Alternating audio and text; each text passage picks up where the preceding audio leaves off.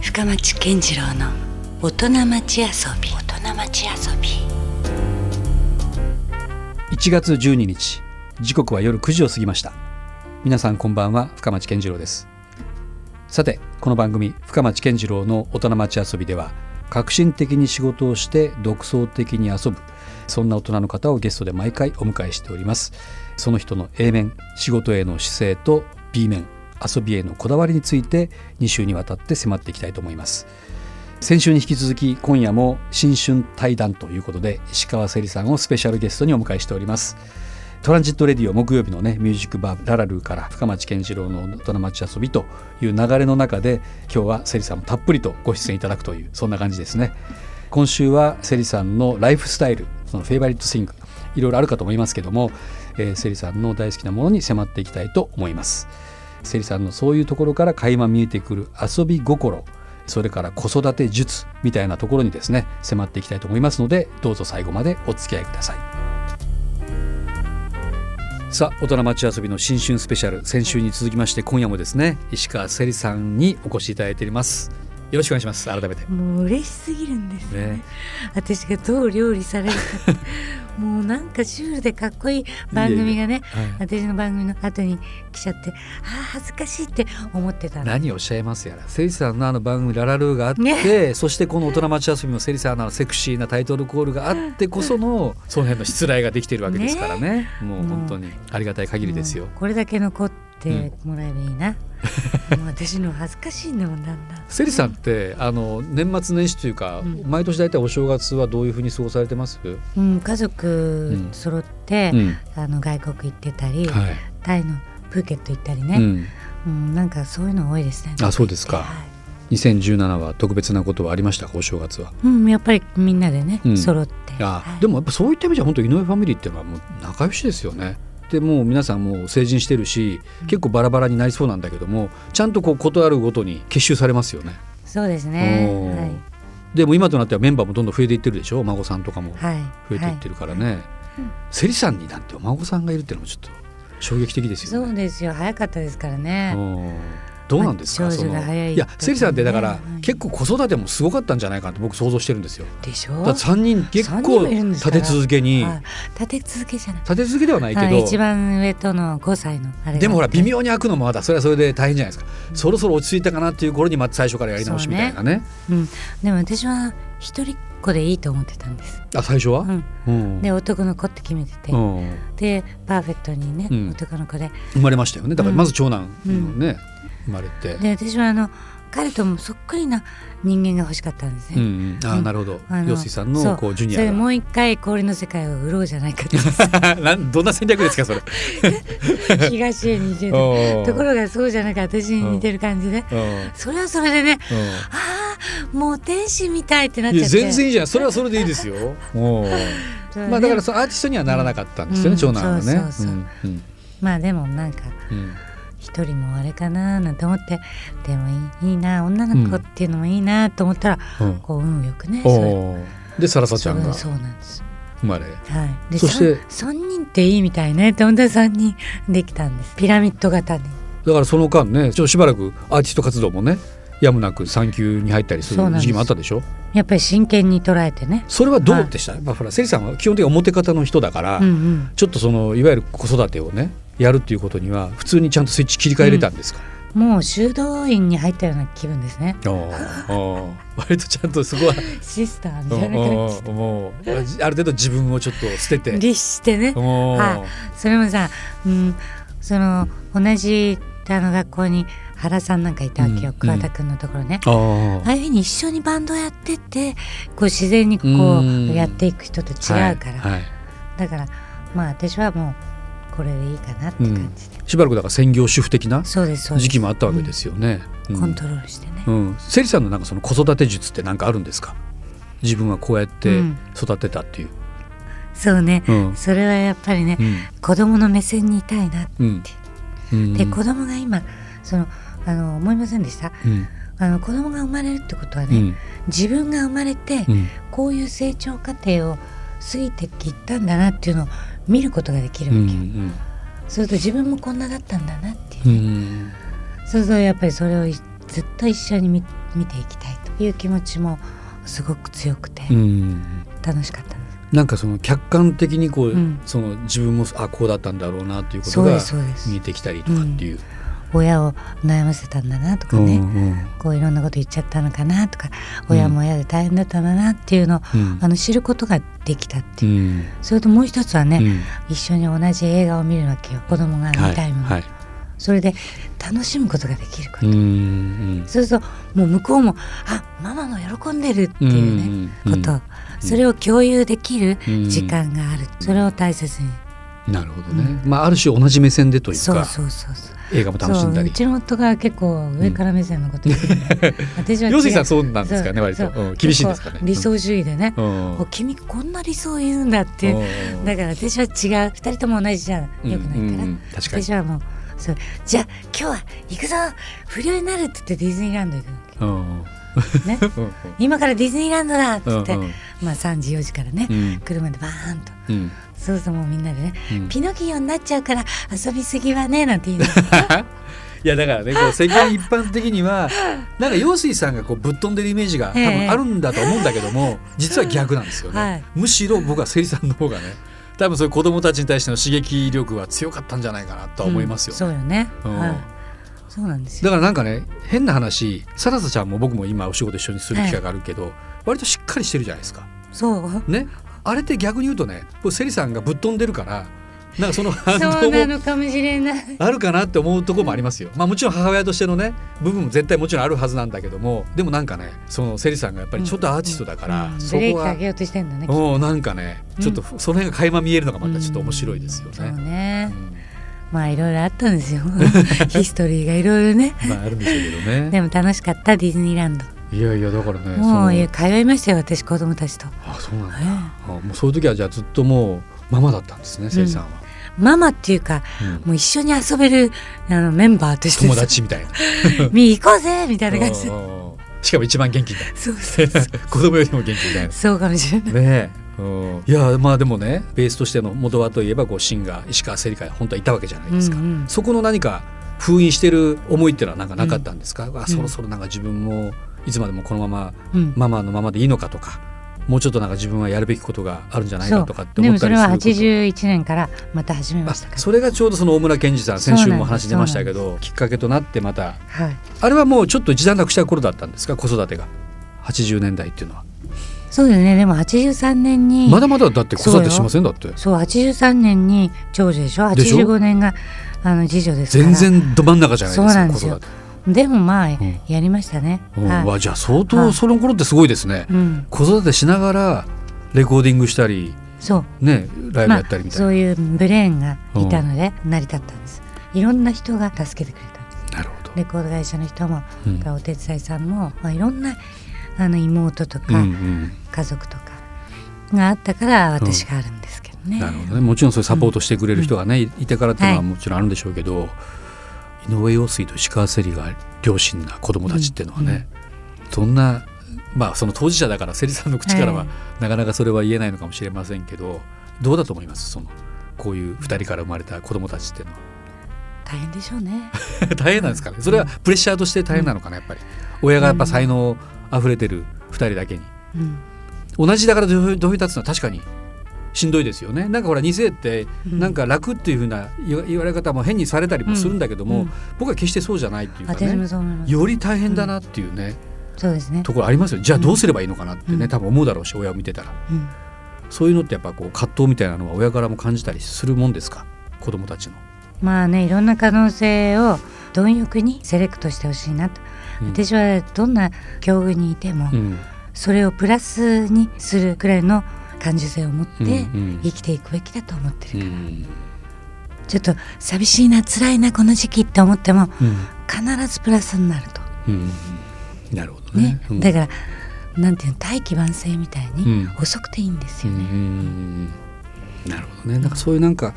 なんだろうなやっぱこうセリさんの母性というか、いいですねその絶対的な愛情みたいなものがそこに感じれますもうんね。んうんどうかなと思いますけどいやいやでもなんかねそのだから人の可能性っていうのはやっぱり環境によっては潰れてしまうこともあるじゃないですか。あーはいね、せっかくこの人こういう感性とか才能持ってるけど周りがそれを気づいてあげれなかったりとか、見出せないことでね埋もれてしまった人も結構たくさんいる中でね、もうセリさんはなんかその辺すごく、うん俺が俺がっていうわけじゃなくてちゃんと母親としてのこう視点もあるからかもしれないけどなんか周りに対しても見えてるっていうかねそう感いうじのます見よ。つけてあげたいですようね。んうん、ね、うんなんかそこ本人がが気づいてないものとか、うんうんそれから全部が全部これができることなんてのはないんですようんうね。んだからこれが得意とかこっちが得意これはできない、こっちが得意ってそしたらその得意な方をうん伸ばすことでしょううね。んいやだからねちょっと認今めるとか。もうセリさんの今お話をお伺いして思うのは、福岡って、うんまあよ、それこそ陽水先輩をはじめ、もうたくさんの人材の宝庫というかうね、んうん生まれてくる土地だと思うんですよ本。当ね。でもまあなかなかでもその周辺に今言ったような環境が整わないと、えなかなかそれが生かされないから、うんセリさんってねこれからのなんかもし人生をね、うんまあ、僕なりに勝手な思いですよ、言わせていただくとすると、セリさん僕その才能があるから、うん次はこう次世代というか。そこをなんかプロデュースしてほしいなと思うとこもありますね。まあよっぽどまあそのセリさんがあこの子はちょっと面白いなとかあねーそういうもし人にもし出会ったらそうのですよね。場合なんですけども、うんそうすると僕そのセリさんがそこでねその原石に伝えれることってめちゃくちゃいっぱいある気がしてるんですよそうね。ですようねん。それやりませんなんかもしかしたらい一いと緒思いにます。ねうん。せっかくふ福岡にもセリさんこうやってねもういらっしゃるわけだから、えここでしかこうできないようなことをセリさんにもやってもらいたいし、えいいですよねねそういうのはね、うんはいあのもっともっと可能性があるんだから、日本が元気になるためにはうんそういうことだし、うん福岡が元気ですから、うんうん、福岡からそういうふうにあの発信しちゃうことは大事ですね。ね、うん僕だからその生産プロデュースがちょっと次は見たい感じもありますね。そうですねだってそのセリちゃんしかね僕見えないこととかできないことって絶対あるんですよ。それを素敵ねですね今までのやっぱセリさんのやっぱそういう経験ってすごいじゃないですか、うんその70年代にこうデビューされて今までのねそういうこうキャリアを振り返っただけでも相当やっぱり今までの経験値っていうのはこのままにしとくのはもったいないから次に生かされるようなねええちょっと見たいなと思いますね。楽しみですよね。うん、でそうするとまた今度セリさんがちょっとまた「いや私も歌う」みたいなね、うん場面もまたできるじゃないですか。でその辺をちょっとなんかねはい。僕なりにちょっとまあ素敵機。会をなんかいろんな面白いことができるねね。やっていきましょうね。いいですはい。まあ、あのセリさんの場合はあまりこうねそのプライベートな部分とそのオフィシャルな部分っていうのがもうちょっとつながったりもしてるんで今までの話の中で、はいそこまでこうプライベートな話も実は聞いてなかったんですけどはも、いはい。なんかこう好きなものとかことって言ったらセリさんは何になるんですか多分ね映画と音楽と香水。あ香り映画と音楽と香水うん香このり3つは私にとって必要なもんで。なるほど本もなんだけど、んだんだんあの目が辛くなるね。あー、ねまあ確かにねそれはありますね本は読めなくなってき,、ますよねだんだん、うん目がねうんでもこの前深道さんが何かで言ってて、どっか待ち合わせの時間を1時間2時間早く行って、喫茶店とかでこう本を読むあれって優雅だなとかあそうですねもうその時はもう確かに一番いい集中できるしね集中できますねそういうふうにいろんな自分の時間をねうん作っていくってことが最近このポイントだねとう思って、んまあ映画とじゃあ音楽と、まあ香り最近特にこれ良かったなっていうものは出会いましたか、もう音楽はあの多岐にわたっていろんなものを、まあずっとね大好きですからね聞いセてリさんもね幅広いですよこの前ねはあのたまたまコンサートなんですけど、パリの還元楽団ああなんか行かれてましたね素晴らしかったのよフルオーケストラそうそうそう、うんあの小倉まで行って、はいなんかアルモニックさんなんなんとかっていううんうんコンサートホール行って、はい、またその生のまたねああいうオーケストラのしかもその素晴らしいものを聞くとちょっとかなり やられますよね。うん、パリのだからね、うんパリの人たちっていうこともあるのかそれはまあヨーロッパ感がうんやっぱ来るんですか、すごい演奏の中に。あのあんないいステージを見るってことはめったに、うんうん彼らやってる人たちももうものすごい涙流しちゃうし、うんもうみんながカンカンカンどんどんどんどんどんどんねうんもうね一期一会じゃないけどそういう時があって、うんそういうところに私もいたんだなっていう。その同じ幸せ感空間をねうん共有しているという。でもやっぱ音楽ってすごいなと思うのはやっぱそのなんだろうただ単にこう譜面上とか、うんそうじゃないじゃないですかその人がもともと持ってる文化的な背景だったりとかそうなんですよ全部出ますよね楽器そうのなん演です奏やっってぱりクラシックってさ、うんうん取ってつけてできないでできいないですよねただ単にスキルがあればクリアできるものではないと思いますないんね。うん自分の何世代も前からうんうんそういうのに携わっていたとか、うん環境がそこにあって、うん年中そうだったとか、うんうんみんなしてやるとか、うんねないとそしてまたそこで響き合うそうところから生まれるものってあるじゃないですそかう。いうセッションなんだ、ね、なんかそのソロでは体感できないものが、その合わさった時のまたでまたそこにまた多分セリさんが観客席にいた時にまうたんそれも共有できる、そうなんだあの一体感ってやっぱライブありますよね独特のね。うんそれにものすごい根こそぎ感動して、うん なるほど最近はじゃあ一番そこに。そうそうでしたね、ああセリさんもなんかレンジ広いですねクラシックジャズもうジロャズッもクから。いいしね、はいうんでもね、ねもうもちろんリンゴスターも良かったですよね、いやいやもちろんですもよう。やっぱりなんていうの予想を外すぐらいん素敵なことはないですね、うんああだろうこうだろうと思ったら全然違った超えてきますよねうん超えてきましたよ、うんやっぱああいうもう本当に超一流の人ってのはもうやっぱ抜けてますよねね逆にもう本当喜ばせたいっていう気持ちが伝わってきますよね、お客さんをね、もうね、うんですけどみんないいムードかいって言ったでしょ、うんムードはいいかって、うんあ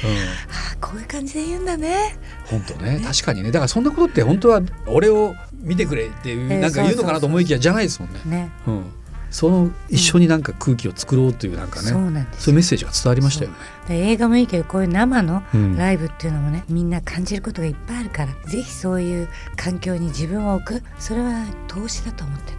なるほどねでそのせいさんはしかもその若いアーティストもどんどんどんどんやっぱし刺激ええええそう見たりチェックされたりしますしてまスすもトんライねプスあストライプ最近はかわいいいいもうもう私17歳に戻りたいと思もっうて10代のバンドにまでもう、ね、耳がいきますからね、い、やでもそういうのがすごく素敵だなと思いますよ、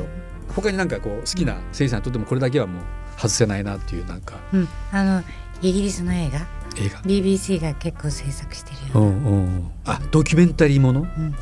ドキュメンタリーもいいし、うん、スカイフォールも良かったじゃないですかああ007ねはい、ねうん、もうイギリスもののなんかイ色々ギリスものはね、いいですねうん絶対なものがあります、ありますね、うん、僕も大好きですけどね、ええうん、香りもねでもあれですねセリさんなんかやっぱりねコーヒーの香りもいいのよあだから別に香水に限らず、いろんなまあ香りってありますよね僕コーヒーそうです確そかうになんです癒されますでね私はある時期思ったのね、いい音楽、うんいい CD なんか聞くと、うんコーヒーの香りがするのよ気分が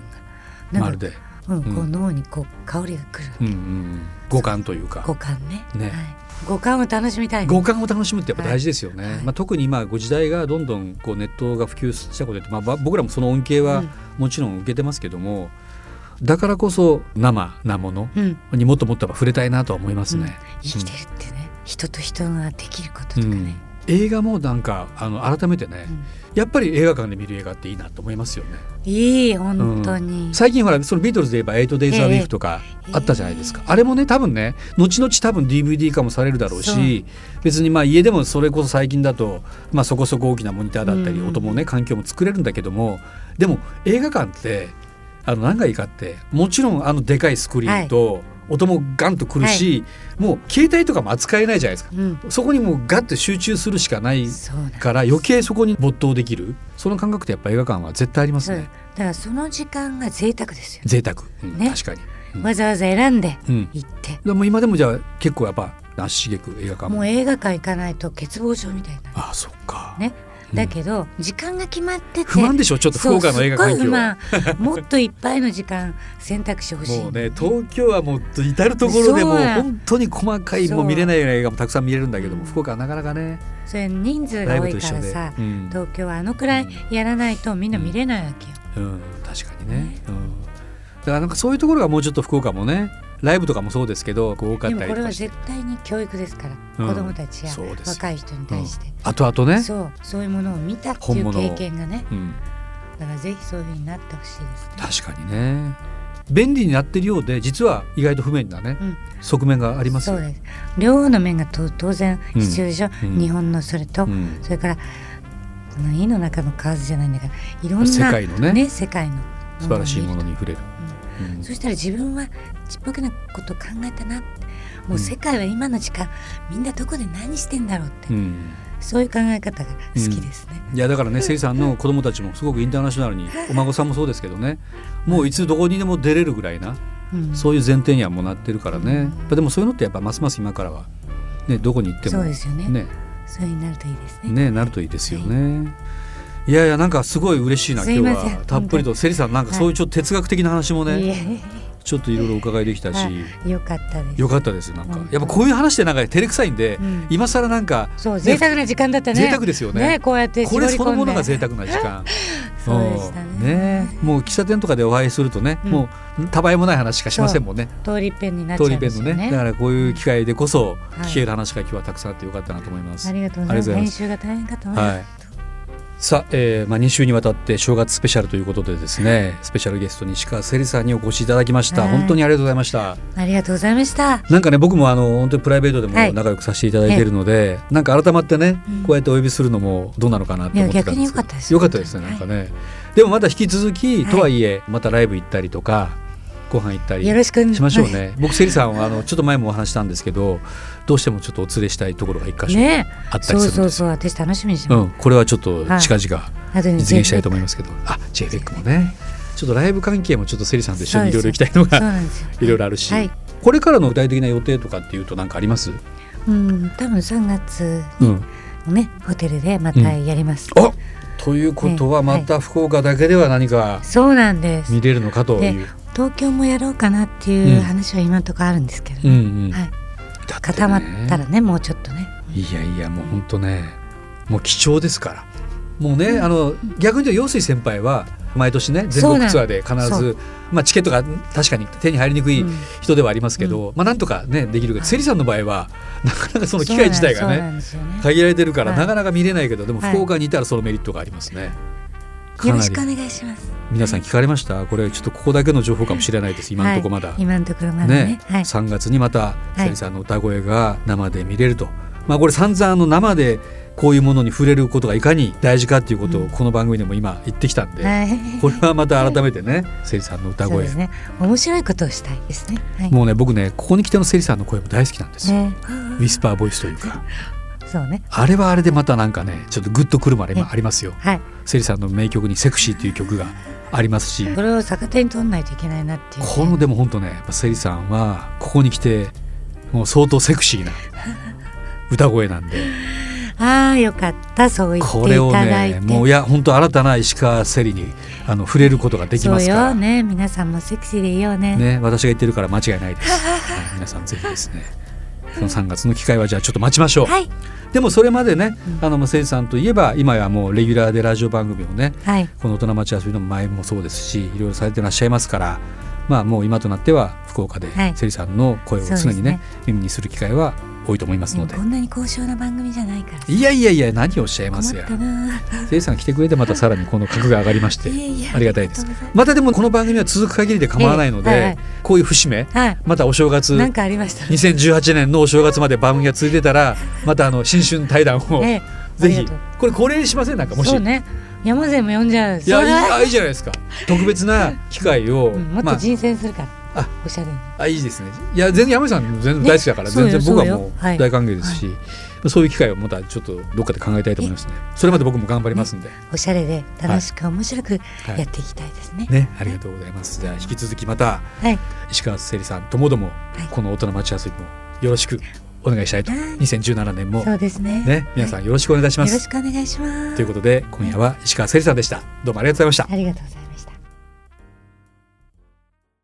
Love FM Podcast. ラブ f m のホームページではポッドキャストを配信中スマートフォンやオーディオプレイヤーを使えばいつでもどこでもラブ f m が楽しめますラブ FM.co.jp にアクセスしてくださいね Love FM Podcast.